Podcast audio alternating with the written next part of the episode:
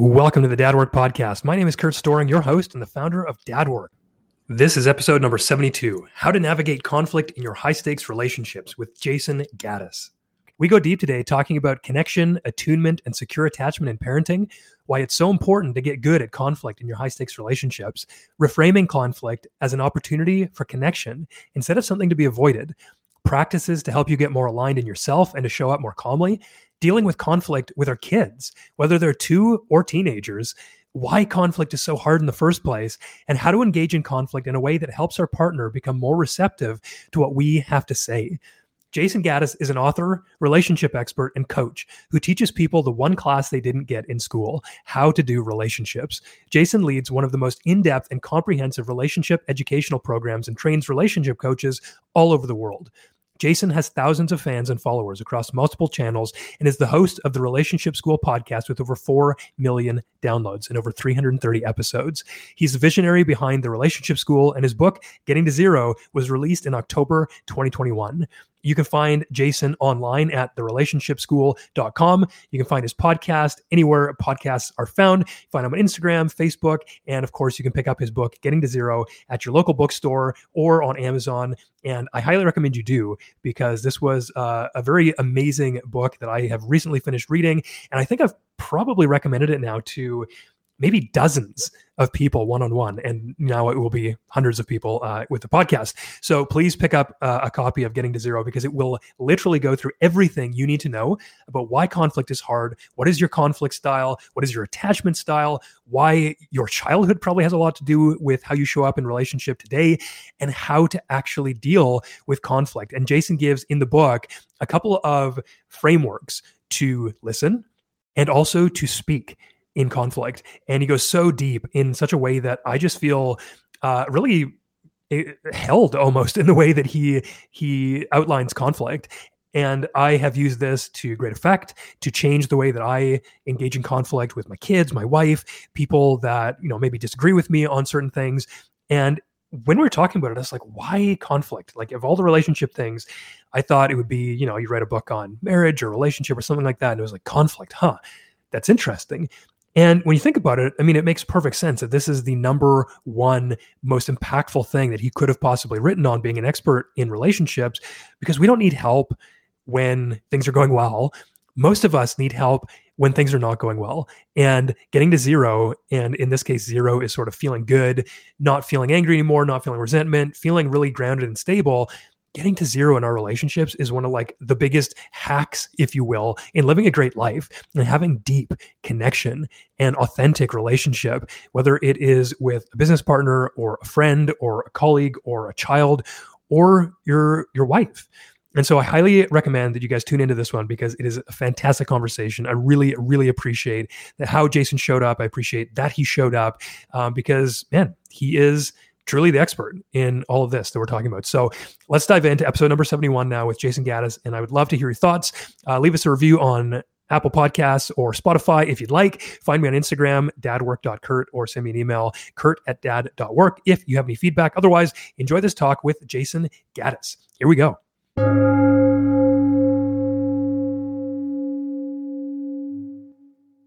All right, dads, I'm here for another amazing episode with Jayson Gaddis today. And Jayson, I'm so excited to have you on because like a lot of the stuff that I take away and use and practice as a dad, I actually learned from you and your podcast, um, especially you guys like Dan Siegel and um, just relating to people in a conscious manner. So thank you for taking the time. This is actually, like I was telling you before, very special to me to have you because I really respect you and the work you're doing. So first of all, welcome. Yeah, thanks, Kurt. Super psyched to be here and great to see you, man. Yeah, absolutely. And we're going to get into your book, uh, Getting to Zero, which is fantastic. I've recommended it to like probably dozens of people at this point. And um, I wanted to start though with parenting because this is something I, I see from you with what you share that looks like you're a really good dad. And if you're not a really good dad, well, like you play it very well. And I just appreciate how you show up as a dad uh, in the sort of online world. So I want to sort of go into what that journey looked like for you because as you're reading your book, it's like you weren't always this calm, chill sort of dude who had his stuff together. What did it look like for you becoming a dad? Was there like this monumental shift? Was it easy? Where were you in your journey as you became a father? Yeah. Well, first of all, I never wanted to get married and I never wanted kids. Uh, I loved children like above the age of four. I was a, I've always worked with kids. I really love kids, but below four is just like this. It was like a major blind spot, and babies irritated me. Um, I was the guy on the plane judging the parent with the crying kid. So I, I come just. It's important to mention that I didn't always know I wanted to be a dad. So once I became a dad, and once I got clear in my heart that that's what I wanted to do, it was just all systems go. And uh, when when my fun, son, my son, I have two kids. My son is now thirteen. My daughter's eleven. And when he first came into the world on that day, um, I actually kind of shut down. Um, I had a really my wife was heart her heart was just like blown open, and her and my son connected immediately. And I just felt really um, kind of low grade dissociated shutdown. And it was, I, of course, I was happy and I was psyched about, wow, I have this child, and I was like staying up late and I was just in deal mode. But on a weird low grade psychological level, my I was working with stuff, and it took me a couple weeks to kind of come back into my body and into my self and into my gratitude. So I I say that because I I think there's this expectation that we have a child and oh, there's fireworks and everything's great. And for me, it wasn't that way. Um, it took me a while to to just kind of orient. Um, and yeah, but but it's the probably the single biggest accomplishment of my life as being a father, and I just love being a dad. Mm. And where were you at in terms of like your own inner journey of healing or growth or whatever? Like, was this early on or was it midway through? Did you have tools to deal with this sort of dissociation? I did. I had tools. I had therapists, mentors at a men's group. Um, so I had tools. I was about six years into my personal growth journey, um, and so I and I I was a therapist. I was working with people. I was working with clients, and uh, yet I just I just you know fuzzed out for some reason. And um, but yeah, I had I used all my tools and all my techniques to come back and uh, you know, fortunately, I had an awesome partnership as well, so she helped a ton. And do you know what it was upon reflection that had yeah. you to the shutdown, and like, what? How'd you come out of that?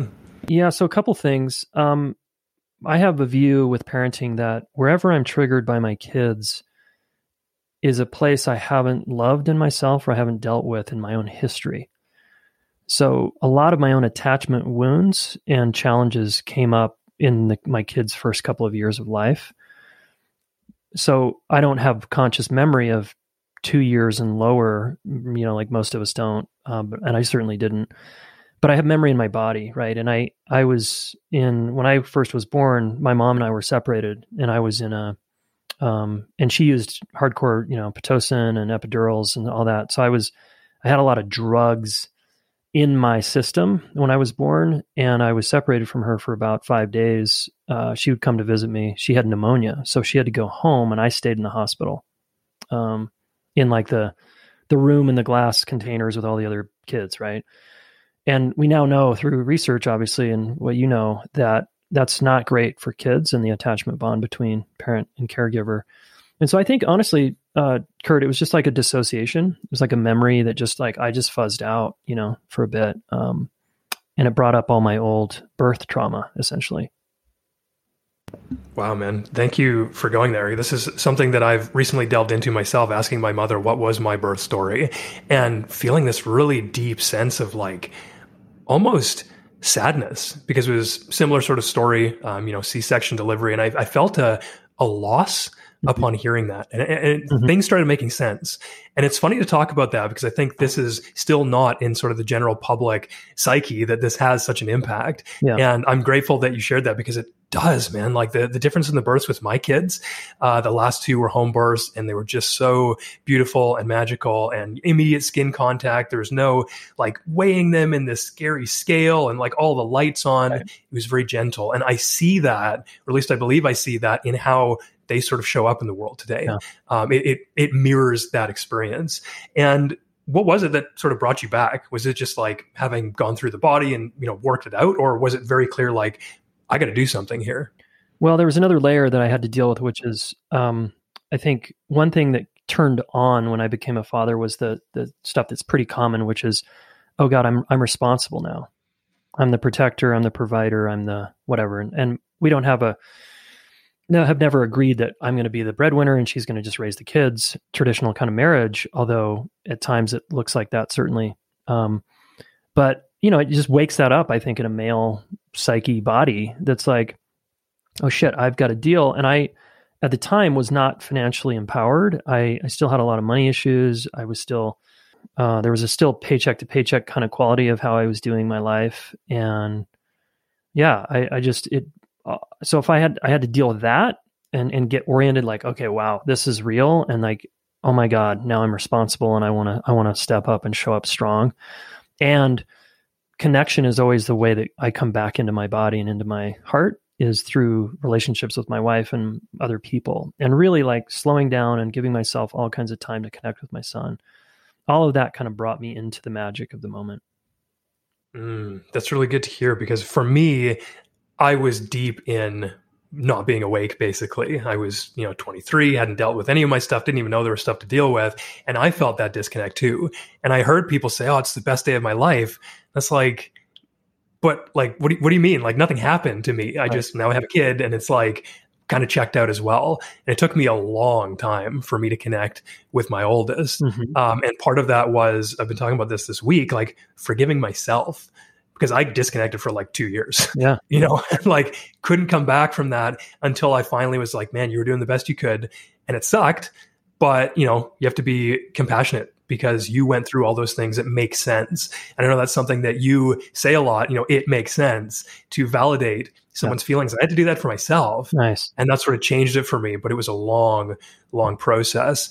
And um, I wonder, like in parenting itself nowadays, are there principles, are there things that you use on a daily basis, sort of in the back of your mind, just being like, this is how I want to parent because this is how I know is going to affect my kids positively going forward? Yeah, it's a big question. I mean, I could say so much here, um, but to kind of try to distill it down uh, is connection. You know, it, it's if I am in any way, shape, or form disconnected from myself or my kids, that's a problem in my eyes, and I'm going to do something about that. And uh, I think connection in our family is the central sort of locus of um, it, it's sort of the home base for us is like how connected we feel to each other, and that's can be abstract, right? To talk about what does that really mean, and because a lot of it's interesting because a lot of dads or parents will say, "Yeah, I'm connected to my kids," but they're I think they're more connected to an idea than actual f- a feeling of connection. Because a lot of people grew up in families where connection wasn't like deep connection and feeling known and seen by the other person wasn't on the table, but they liked each other, they hung out all the time, they had shared interests. That's a form of connection, but that's not the connection I'm talking about. You know, I, am talking about like really like I see you and I feel seen by you kind of connection.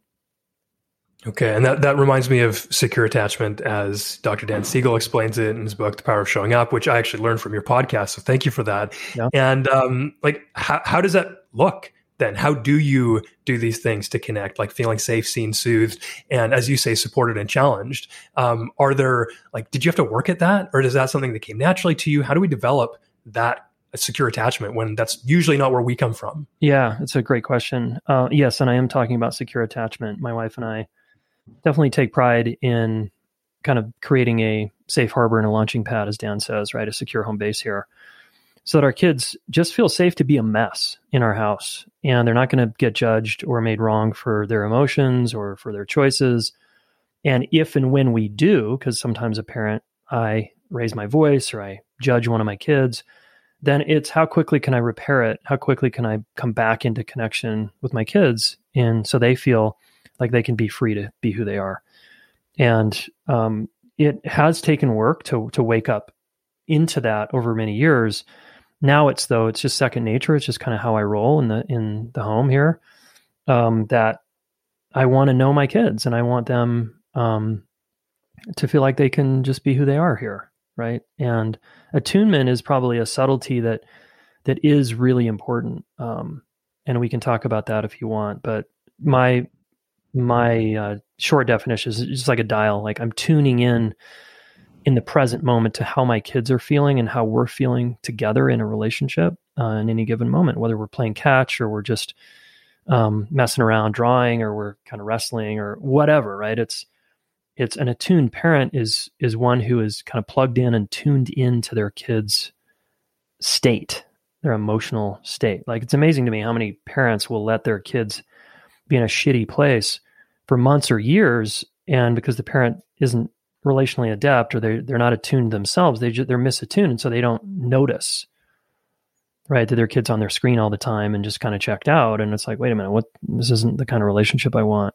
you know yeah, and I, this will be like beating a dead horse for the, everyone who's listening to this uh, podcast repeatedly uh, every episode. But I assume this takes mindful attention, mindful awareness, some sort of practice to develop that. Because, as you say, most of the parents that I see as well are checked out, not as tuned in as you say. Um, what were some of the ways that you used or even used with your clients to actually check in? Because it seems like it's a learned thing for those who are so used to being checked out. Yeah. Um, two things meditation. Um, you know, I became a meditator when I was 29. Uh, I started meditating, I should say. And I was very serious. I took it really seriously for many years. And it helped me just be with the discomfort in my body, the strong emotions that I had, you know, repressed uh, my previous life entirely. So meditation allows us to just be with our pain or our joy or discomfort. And that helps us, I think, be able to be with our kids' pain, joy, or discomfort. Right. I can't I can't be with a crying baby unless I can be with my own tears, right? It's gonna be pretty hard. I want to hand the baby off to someone else, you know. Um, so mindfulness was huge, and then uh, and meditation, and then relational practices. And what I mean by that is um, just getting present with other people, like a therapist, uh, initially for me, and then male friends that I had in graduate school studying psychology, and then eventually a men's group. Um, my wife eventually became that kind of practice partner where it's like we we're using our relationship in the moment, looking in each other's eyes to come into the present moment. Like, hey, what do you? As we look in, it's just a simple eye gazing exercise, you could say, is where we look in each other's eyes and we just say, how are we? You know, right now, I feel, I notice. Um, and we can talk about ourselves. I notice I feel scared, or I can look at you and say, you seem X, Y, and Z. Um, a lot of us can be externally referenced, um, but it's it's good a good practice to try to turn the turn the attention on yourself and be like, hmm, I notice I'm numb, or I for a lot of guys, for example, it's that haven't felt right and have repressed their emotional life. That could be hard at first, is to turn toward your emotions. So those are a couple things that really um, and oh, and just to tying into that is just feeling your feelings, right? I, you know, if you've repressed your emotions, pushed them away, ignored them, compartmentalized them, that's a that's a way to not be present with yourself. So to a way to be present with yourself is to turn toward any kind of emotion, um, be it fear, anger, sadness, joy, whatever, and actually try to feel it. Start to practice learning how to feel your feelings. Huge for mm. coming into the now and into a place of attunement. Yeah, and practice. I love that because we're not just going to get good at it. Right. And that's something I've had to do as well because my assumption was like, oh, I'm good at everything. I'm just going to be good at this. And it's like, no, it was, it took repeatedly coming back again and again and again. Yeah. And what you said about relationships is so powerful. I had a guest on this podcast, I think it was Jason Henderson, who said, like, most of our wounds or all of our wounds stem from relationship. And so they must then be healed in relationship. And it sounds like that might be similar to what you're saying is like getting in relationship, whether it's professional counseling, therapy, or friends, or relationship with your partner or men's group. That seems to be like one thing that I've seen over and over again actually work to get people to express and to be more tuned in and to come out of whatever shell they've used as like an ego defense mechanism. Completely. Yeah. Yeah. Uh, yeah, uh, and your friend said it right. Um, we're hurt in relationship. We got to heal in relationship, and that's why relationships are so badass and so powerful. Is we can we can work through some of our history um, just by being in connection in the now. Yeah, and as you said that, I it came to mind like relationship is an opportunity, and that's leading me now into uh, conflict, which is what I would love to talk to you about in your book, Getting to Zero. Um, first of all, why did you write this book? Because when I was thinking, I heard you're going to write a book. I was like, oh, it's going to be how to be in a relationship, like how to love your partner, how to like have a good marriage.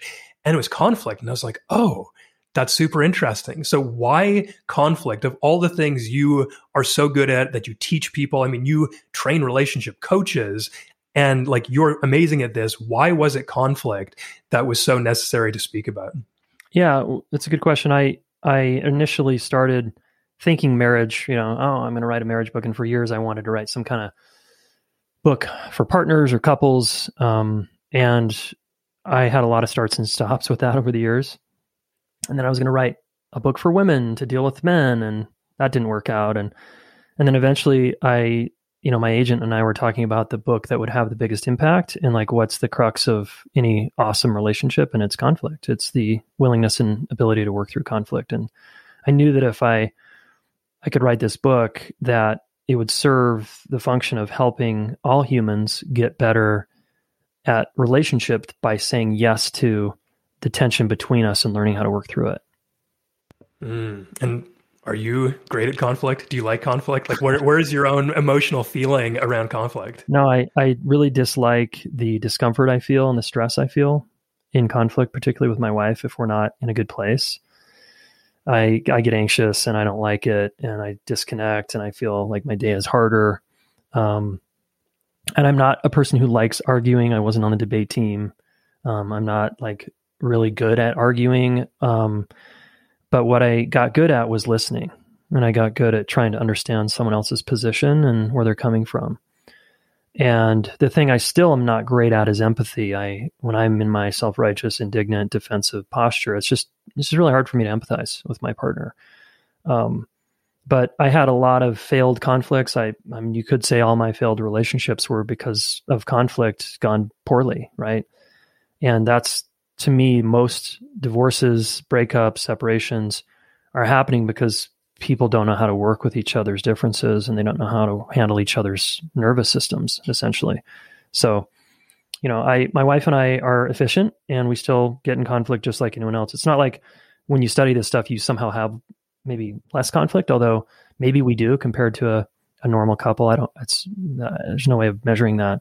Um, but we're very committed to getting more and more efficient uh, over time and just try. And as lives change and kids' ages change and our needs change and our sex changes, like there's so many changes, as you know, in a long term relationship that you can't just stick to one static approach. Like you got to be agile, you know?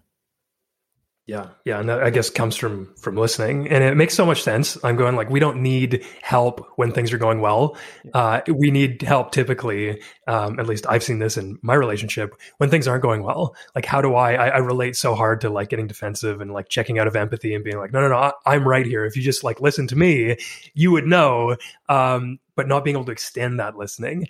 And one of the things that like I really struck me from this book was inner versus outer conflict because my assumption being like very conflict averse was oh, I just keep it all in. Like I'm really good at shouldering the load. I'm so good at like holding space. I'll just never say anything. Then I don't have to like deal with it. But it comes back so hard, way worse internally. So would you mind talking about that like external yeah. versus internal difference and why we have to pick one? Yeah. So the headline here is for every external conflict you avoid, you create an internal conflict.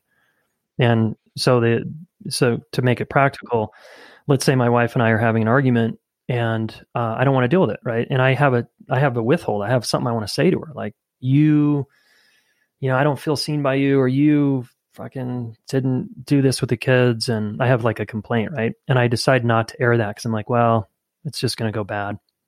I'll keep it inside. Well, now now where to go? It didn't go anywhere. It's just inside no one dealt with it. It's not like I went to therapy and said, "Oh, I got this complaint about my wife and I got to work through it by myself."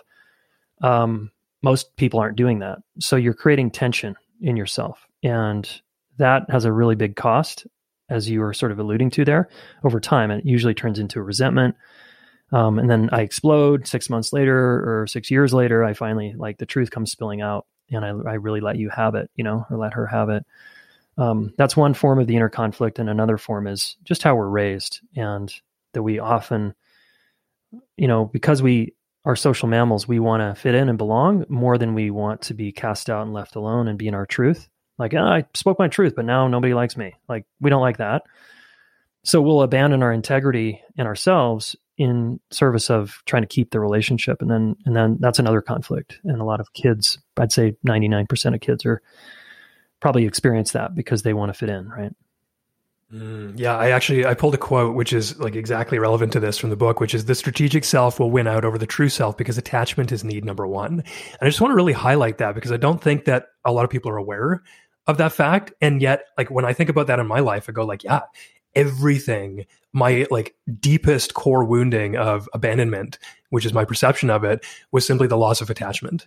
Um, would you like go into that just a little bit to like really drive this home for people? Yeah, for sure. And let's just kind of preface it with saying a lot of people, you know, refer to needs as like Maslow's hierarchy and belonging is on there, but attachment is not on on there, and att- belonging is on there higher up. Um, the bottom, actually, the pyramid really should be, and I've rewritten Maslow's needs on my own because um, it just needed, you know, it was developed before attachment science came online.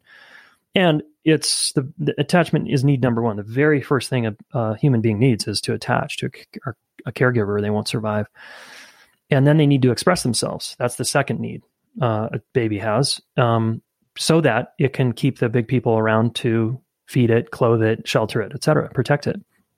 And um, a lot of us grew up in families where our self-expression was judged, or we were hit, or hurt, or neglected, or ignored for our tears, for example. Like my, I was a sensitive, emotional boy. So when I had tears, I felt really, really criticized by my environment. So I learned to stuff my feelings, stuff my self expression to keep the attachment need going. Because I, I, I, would rather have my parents and my friends like me and not rock the boat than to keep crying and keep everybody upset who couldn't handle my emotions, right? And then be made fun of and then really be like my ass kicked or whatever on the playground. So that created a really big um, inner conflict of division between my strategic self and my true self. My true self being sensitive and emotional and empathic, my strategic self being um, I'll do whatever, I'll perform, I'll be funny, I'll be emotionless, I'll act tough to get, you know, belonging. And a lot of us do some version of this, right? Whether it's being a good girl or a good boy or getting straight A's or being good at sports or you know, or just being invisible. A lot of kids, they feel like, you know what, the path of least resistance here is to just not say anything. I'll be quiet, I'll be invisible, I'll just go to my room, and I won't have any needs at all. And the problem with this is we turn into adults who we're still running our strategies. So imagine being in a relationship with someone who says they don't have any needs, or you know, someone who's like never feels anything. There's no emotions. It's like uh, that's that actually creates a lot of problems and and conflict. Believe it or not in adult relationships. Yeah. And as you're saying that, one of the things I like about the book so much is that it goes back to all of this. Like the conflicts you're having today as an adult are because of how you dealt with attachment needs, expression, conflict as a child and your situation, your circumstances, your trauma, whatever it was. But you talk about all of this and it makes it very clear that like there's a path from birth, childhood, adulthood, whatever, into this present day conflict. And it's a double edged sword for dads because we need to heal this in ourselves, or we need to learn the tools in ourselves while seeing that we are raising our children to likely give them some form of this. And hopefully we can do a better job and not pass on all of our own trauma to them. Right but like it's it's a weird place to be right like doing this work as a dad when you can see your behaviors as a father impacting your children and I wonder if there's like anything to be said about this as like we got to do our own work, but we also have to do this for our kids. have you experienced this? Is there a balance? Like, how do dads do all of this um, and not like? For me, it was guilt. I was uh-huh. like, oh, I got to figure this out right away. Um, and so maybe just like, is there anything there that comes up for you as I talk about that?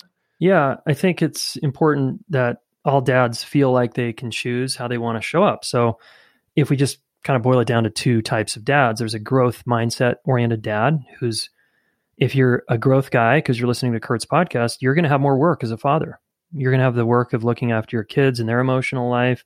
And if you haven't done a ton of work on yourself, especially back way back when you were your kid's age, uh, it's going to get triggered. And you have a choice. Do I want to deal with my shit so that I can be a better father? And be have more capacity to deal with my kids and their who they are and who they're becoming or not you know you don't have to there's no have to here um, so the growth mindset dad is just going to have more work the the non the kind of fixed mindset dad is going to um, probably shame use shame and employ things like denial and nope, that's we don't talk about that here. Um, stop feeling that way. Get back in your seat. And that's, I think, how most dads are actually doing it. And then the dads are wanting approval. Got guys who are unworked are wanting approval from their kids, and uh, they don't even like their kids until they can actually like talk and throw a ball with them or validate the father's like ego. You know, that's a problem. so it's just yeah. ignorance is bliss. You know, it's, it goes back to people who don't work on themselves can kind of stay asleep to a lot of things, and it, in a way, it's easier, right? They can keep drinking beer, medicating away their pain, and it kind of works. Sadly, um, but a guy who's waking up, a dad who's like, no, man, I want to do it differently here. And I really want to actually apply myself. It's, yeah, you're just going to be dealing with more stuff. And that's okay. Like, if you have a warrior mindset, that's not a problem. Yeah, and it reminds me of um, I'm not sure what the original attribution is, but like hurt people hurt people, and if you are the hurt person and like who is closest around you, your kids, like that for me is a wake up call. It's like, are you really going to be doing that to your children of all mm-hmm. people. So it, you know, I, I, think everyone listening to this is probably, as you said, in that growth mindset. But if you're sort of like wondering, do I really need to go there? It's like, well, I don't know. How much do you value your children? Yeah, I think that's a fair question to ask uh, as a father. And I, I think this sort of maybe deviates just a slightly, but I'm interested, as you said, like you know, how do you talk to your kids? You tell them, you know, sit down, whatever. Um, how do you personally try to navigate conflict with your kids? Like, is there a manner of speech? Do you employ like sports casting, as they call it? Like, oh, I see that, you know, you're feeling this way and, you know, dealing with their emotions. Or is there some way to maybe, I don't know, express conflict with their kids in a way that lets them be heard, but also, I don't know, respects the dynamic of father, son, or, right. you know, parent, whatever it is. Um, how does this whole conflict go to our children? Well, uh, maybe it's good to just tell a quick story here. When I was my daughter was born, they were my kids were 22 months apart. Uh, pretty soon after my daughter was born, my son started hitting her, biting her. Um, he was not having it right. He was used to being the center of the universe, and then along comes he has to share mom and dad. And this is really common in sibling dynamics. Um, if parents are paying attention, they'll kind of get like, oh, the baby is upset, the toddler's upset because there's a new kid in, on the block, right? And so we, I initially, because I was a psychotherapist, I just tried to talk to my son who was two. and I tried to talk to him like he was a 15 year old or a 30 year old. And I kept employing all these techniques and how are you feeling? What's going on in there? Why don't you just tell daddy what's happening? And I finally was at my wits end because I, my tools were useless. So we hired a friend of ours, a play therapist, and I went to her play therapy class. And I just was a dad who was like, I knew a lot and I was humble enough to go, I don't know what to do here. So I took a parenting class. It was an eight week parenting class. I went, I had to drive, you know, 40 minutes to go to this class every Tuesday. And I learned a shit ton. And then we had a private session where she came into the house and coached me as I was with my kid, which was super powerful. And she's like, dude, stop, stop it. She, she was telling that to me because I was trying to do this like cool growth oriented therapy lingo shit to my kid. And she's like, no, they're they're two. Like you got to talk to him like a two year old. So she taught me, like, yeah, like you said, um, you're feeling mad. You know, if he throws something, yeah, you're mad. I get it. And telling kids initially, we need to tell young children how they feel because they don't know how they feel. They don't have the awareness. They don't have the language. So we say, you, yeah, you're mad. I get it. And we validate, like, I get it. it makes sense. You're mad. Yeah, she's here now. And you're like, what the hell? I thought you know?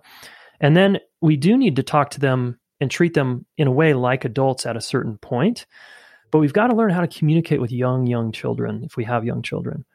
And and then of course it's different in adolescence.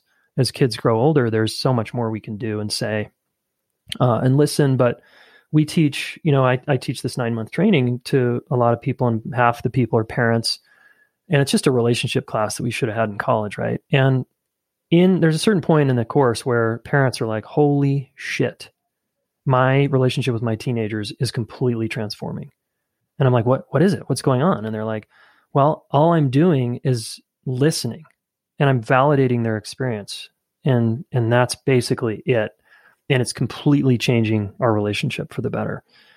Because so many parents are stuck in lecture mode or advice mode or let me be your mentor and I'm going to teach you about life and I look at me and I'm like how fucking cool I am and how much I know.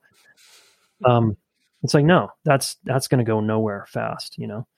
so anyway, this this parenting class was super helpful, and you know, I I think at every stage of development we can employ different um, tools to communicate with our kids and play with them and, and, play. Like, can we get down on our knees and actually play with kids?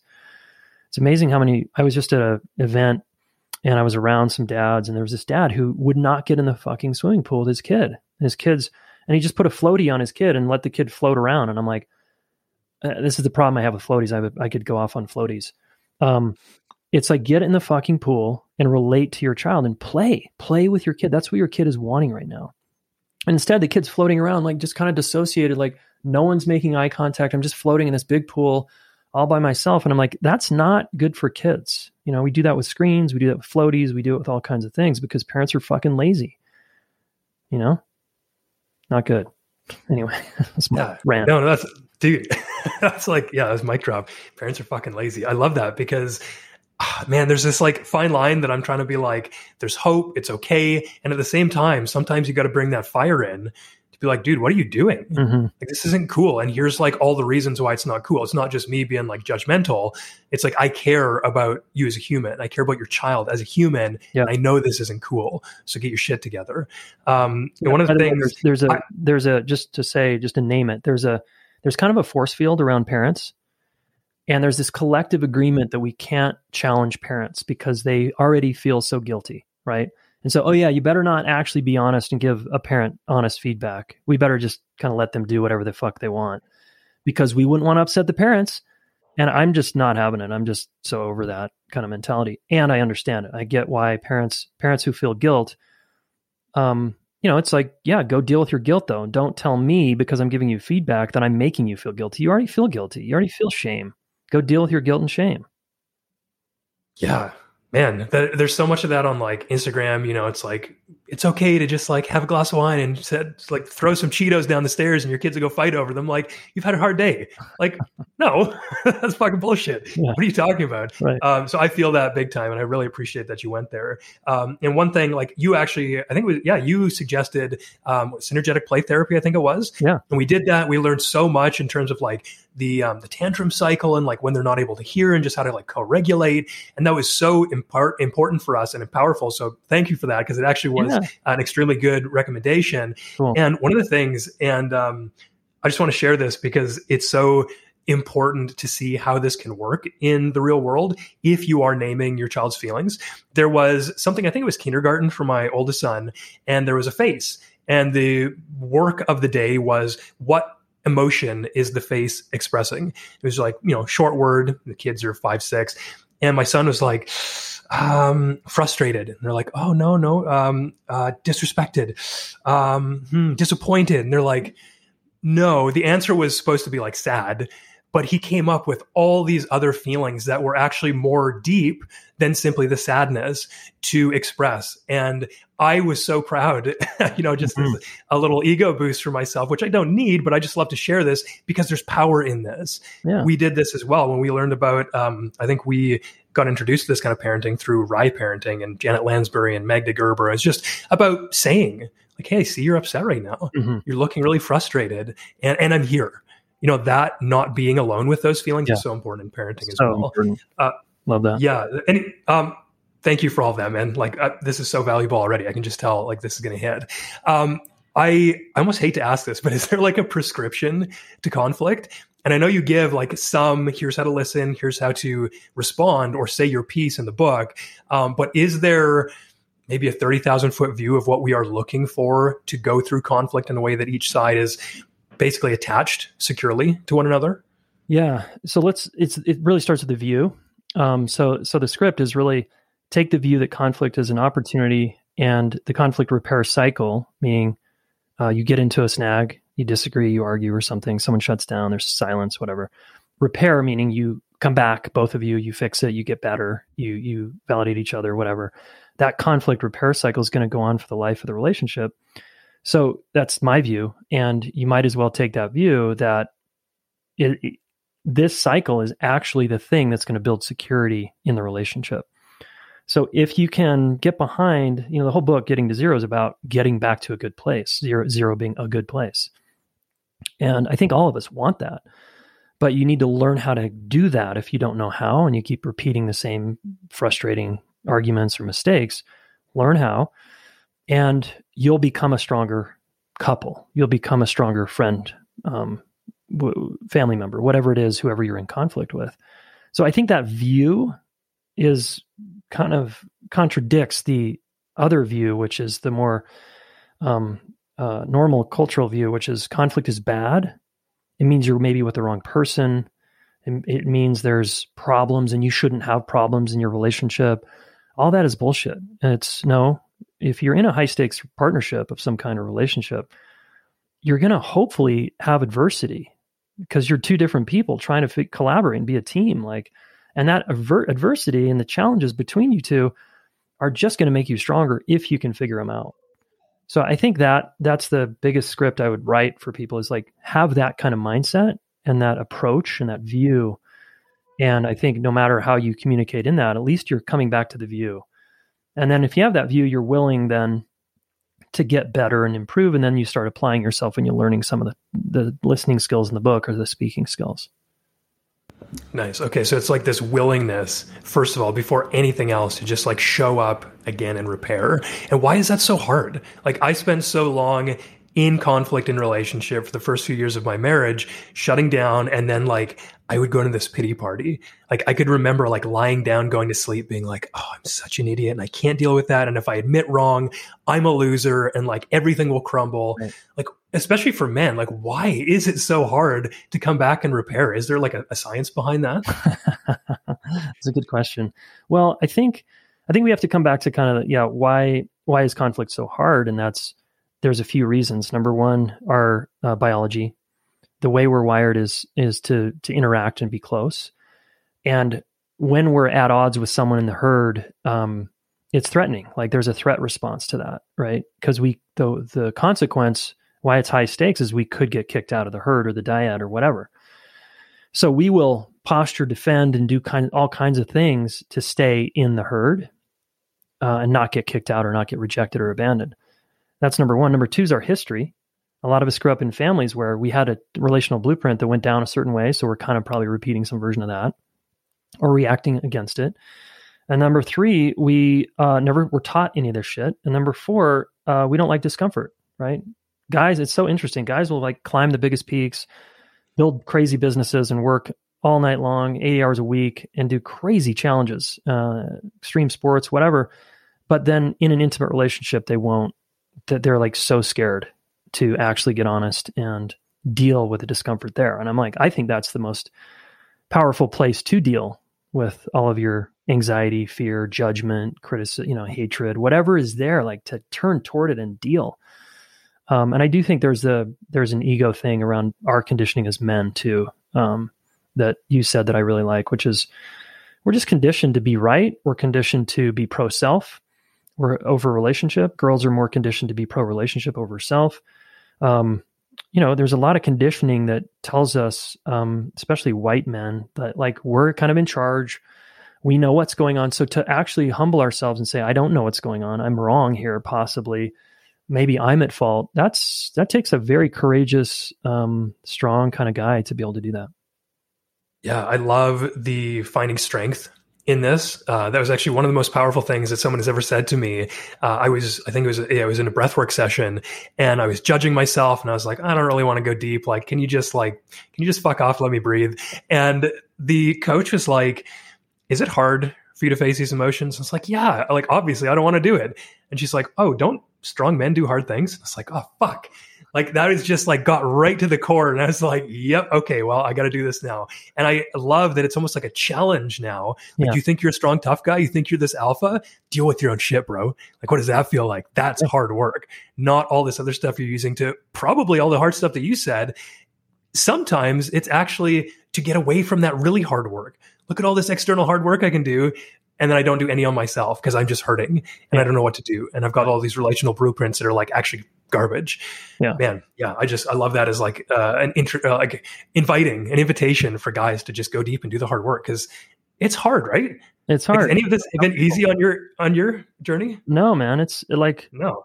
I mean, I'd go to therapy sessions when I first started kind of unthawing from my decades of frozenness and you know, I I try to find a way to like not go to therapy that day. I'd you know like try to find fault with the therapist so I could like not deal with myself.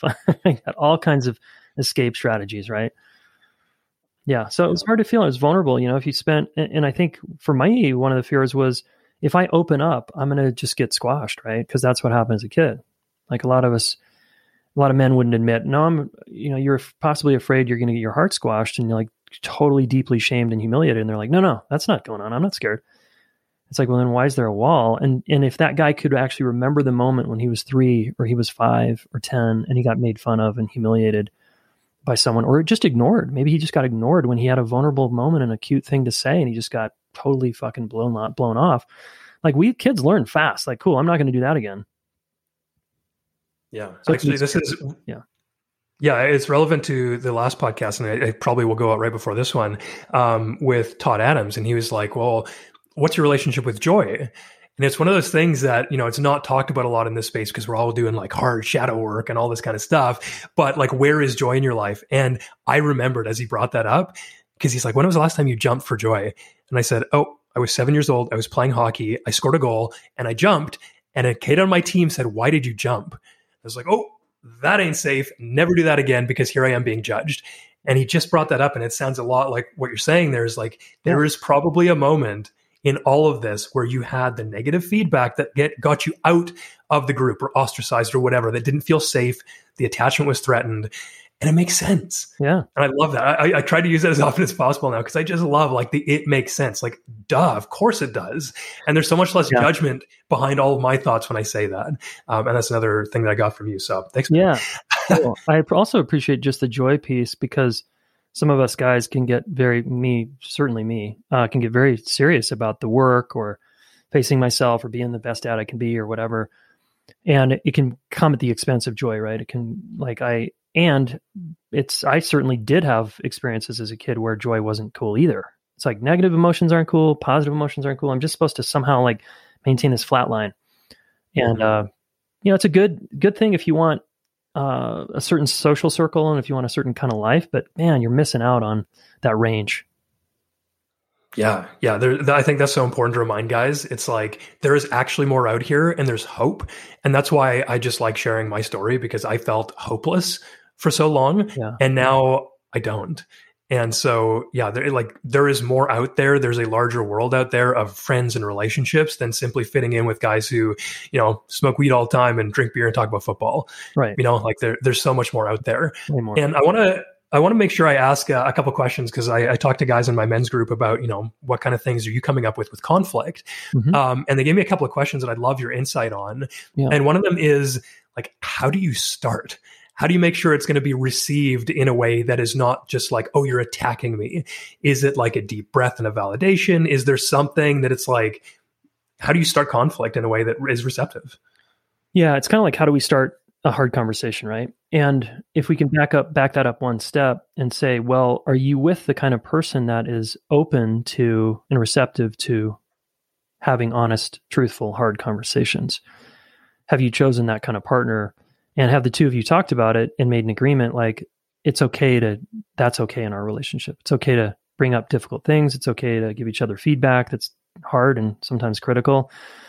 Like so in other words we need to set the stage with the context of the the relationship has to be okay with conflict. And some guys have found themselves in relationships where they've never even had that conversation and they're trying to enter into a conflictual or potentially conflictual conversation. So those are just two different entry points, right? Into the same thing as what's my first step? Well, the first step is get the right context. Then, then it's less steep, I think, for you. But let's say either way, let's say the person isn't, you know, I didn't have that conversation. Okay, well, step one, have the conversation, make it okay in your relationship, have an agreement that this is okay because it's going to actually make us a more secure, strong partnership.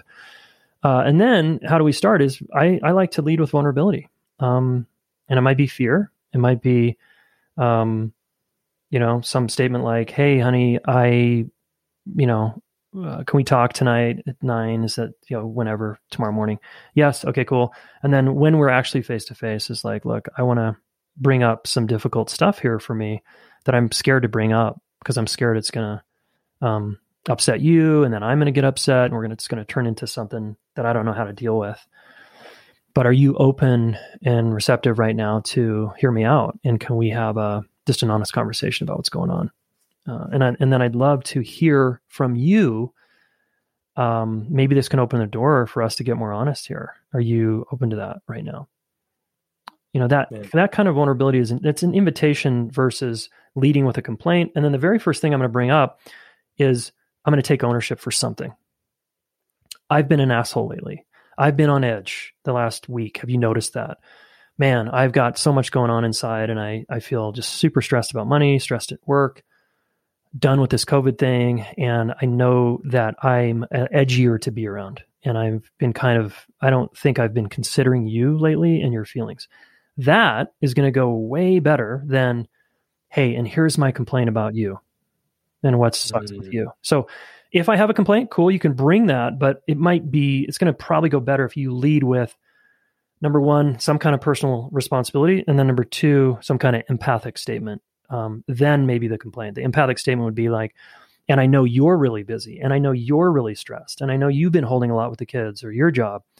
And, and then we can add the and, and I feel X, Y, and Z about X, Y, and Z.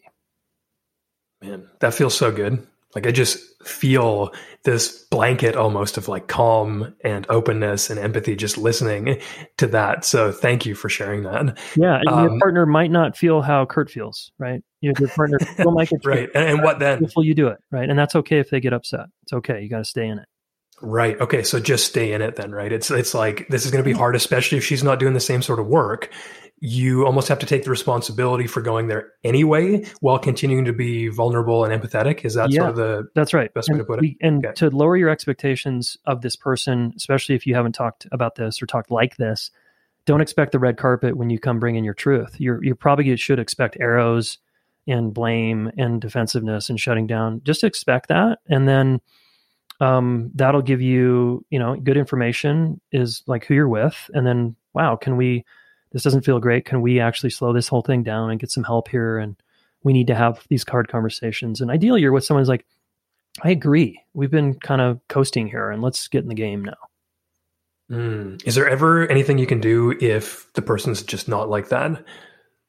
Uh, yeah, you have a couple choices. Um, you want to make always reasonable requests for behavior change, but I don't recommend asking people to change who they are right? And then it's leave you know? If we're with people who are just probably not going to change who they are because most people won't that's okay. Like uh, it's not that doesn't have to be a failure that the relationship doesn't work out because i'm a i'm a big fan of trying to help two people um, be who they are and be freely expressed inside the relationship. If we can't be who we are inside the relationship that's a problem. Mm, okay i love that framework is there a way that you talk to people to stay calm in conflict? Like when they are perhaps more likely to be angry than their partner? Like coaching the person who's asking the question, how to stay calm? Yeah, yeah. Like I'm in conflict with my wife and I typically get big and explosive and scary. How do I stay calm? Because I'm feeling all these things, but I don't want to express them in a way that's like scary. Yeah, totally. Mean, scary, critical. Yep. Uh, aggressive, all that. Um, yeah. So again, start with a view. Um, and ideally, the two of you are educated on each other. Hey, honey, remember I'm the reactive one. I get really big and scary. So, so there's no secret about it. It's just out on the table that this is how I am, and you kind of get quiet and like a mouse, and you kind of disappear, and this is our dynamic, you know. So again, if it's just named, that helps people's nervous systems because it's it's out in the open. It's not like someone's trying to pretend that's not there, right? Um, so that's first. And then uh, in the moment, uh, man, breathing is huge. Um, taking 10 breaths, three breaths, whatever works, a couple short inhales, short exhales, long exhales, anything that helps bring on the parasympathetic nervous system a little bit um, to keep us in the front part of our brain. Uh, quick mindfulness practice before, like in the other room, before I come into the room in the conflict. Um, uh, anything that's going to help in that way.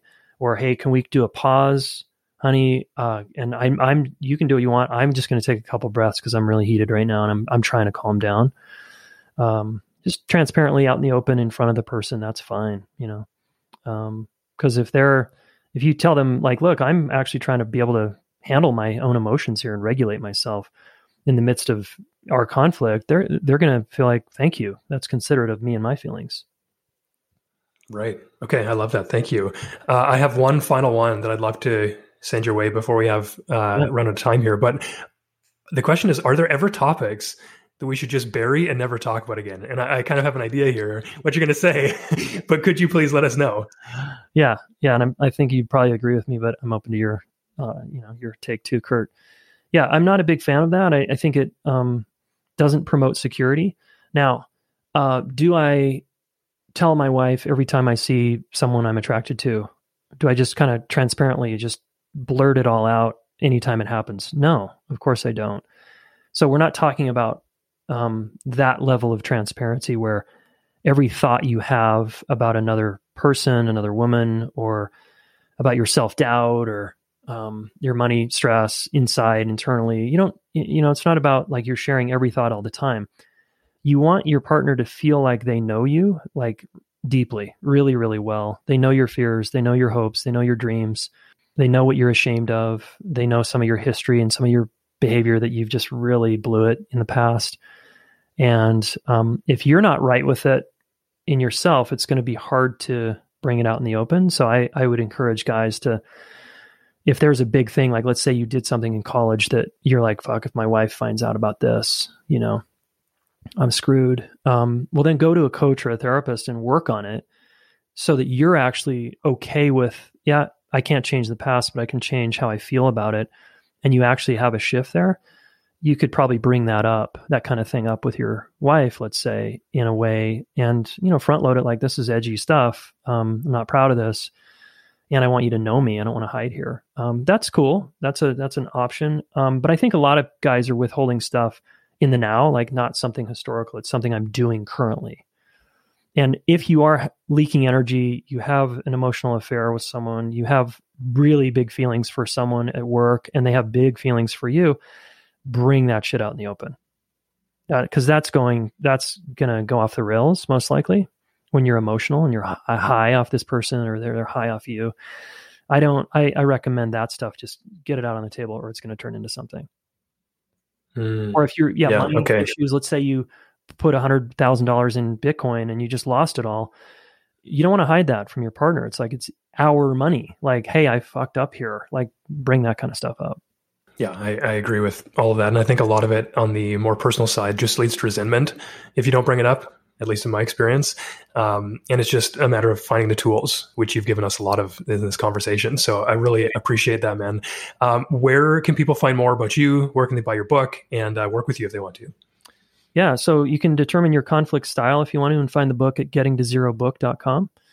Um, and that'll actually link you to all the places. You could go to your local bookstore and request it's ordered. I always like that with people are indie local bookstore supporters. Go to that place and say, "Hey, will you order this?" I know it's more effort. We're so lazy these days with Amazon, and Amazon's fine. I don't care. right? I just want the book in your hands, so you change your life. Um, and then we're the let's see, uh, our podcast is called the Relationship School Podcast. Uh, it's on all the podcast places website, relationshipschool.com. I'm on Instagram. I'm active there at Jayson Gaddis, J A Y S O N, Gaddis, G A D D I S.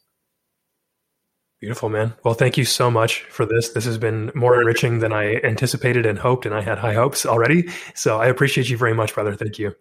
Yeah, and I, can I just appreciate you real quick before we sure. stop, dude? I, it's just been really inspiring to see your growth. Um, you know, from that, you know, hang time in Moab to right now in this moment, like just how how you ferociously tackled your life and changing your life has just been it's so inspiring what you're doing with yourself and your family and trying to help so many men. It's uh I'm just a fuck yeah to how you're showing up in the world right now.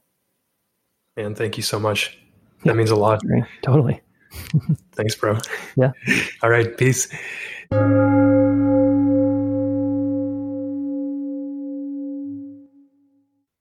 That's it for this episode. Thank you so much for listening. It means the world. To find out more about everything that we talked about in the episode today, including show notes, resources, and links to subscribe, leave a review, work with us, go to dad.work slash pod. That's dad.work slash pod. Type that into your browser just like a normal URL, dad.work slash pod. You'll find everything there you need to become a better man, a better partner, and a better father. Thanks again for listening, and we'll see you next time.